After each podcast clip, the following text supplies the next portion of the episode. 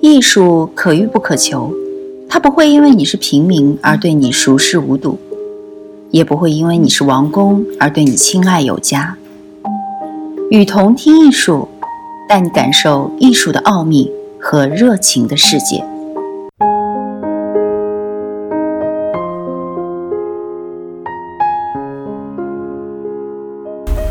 大地艺术从极限艺术里终止装饰的传统这一观念分出来，他们又衔接非艺术以及反造型，而在当代艺术里大行其道。他们反对市场经济制，也不愿沦为画廊、美术馆下的附庸角色。在他们认为这些都是人为的制度，会因官僚而僵化。在此制度之外，其他的可能性及发展会受到限制，唯有迎向自然才是生生不息的。于是他们走进自然，并唤起生态以及地理环境的意识，又重新再去发掘古老文化的传统。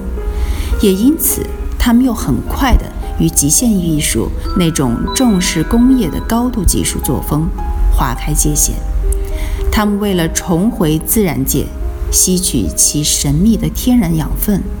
他们试图重新建立起19世纪风景画作的浪漫传统。地景艺术只能在某个特定的景观里方能实现其理想，但与观念艺术大不同的是，后者只停留在计划层次，而前者则需克服执行该计划时所面临的种种问题。地景艺术重视自然之原貌，因此对其所执行作品之地点的改观都减至较少的层面。他们亦希望唤起人们对所处环境的重新认识。一般来讲，他们选择的地点是人们较不常涉足的地方，比如高山、沙漠或者大海等等。地景艺术因其属性而会产生许多短暂性的作品，而最终得依靠照片或者录影方式去记录。这种现象也凸显出了经由作品在风景中的符号之揭示，而与大自然产生的共生之态度的特征。有些艺术家也同时在思考与大自然中有关艺术功能的问题，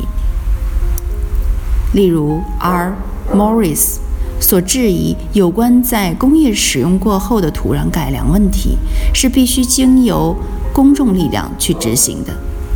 有些地景作品施展其巨大的尺寸，以取得一种塑造大地的气势，甚至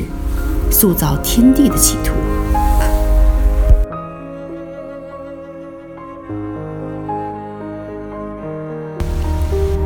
我是雨桐听艺术的主播雨桐，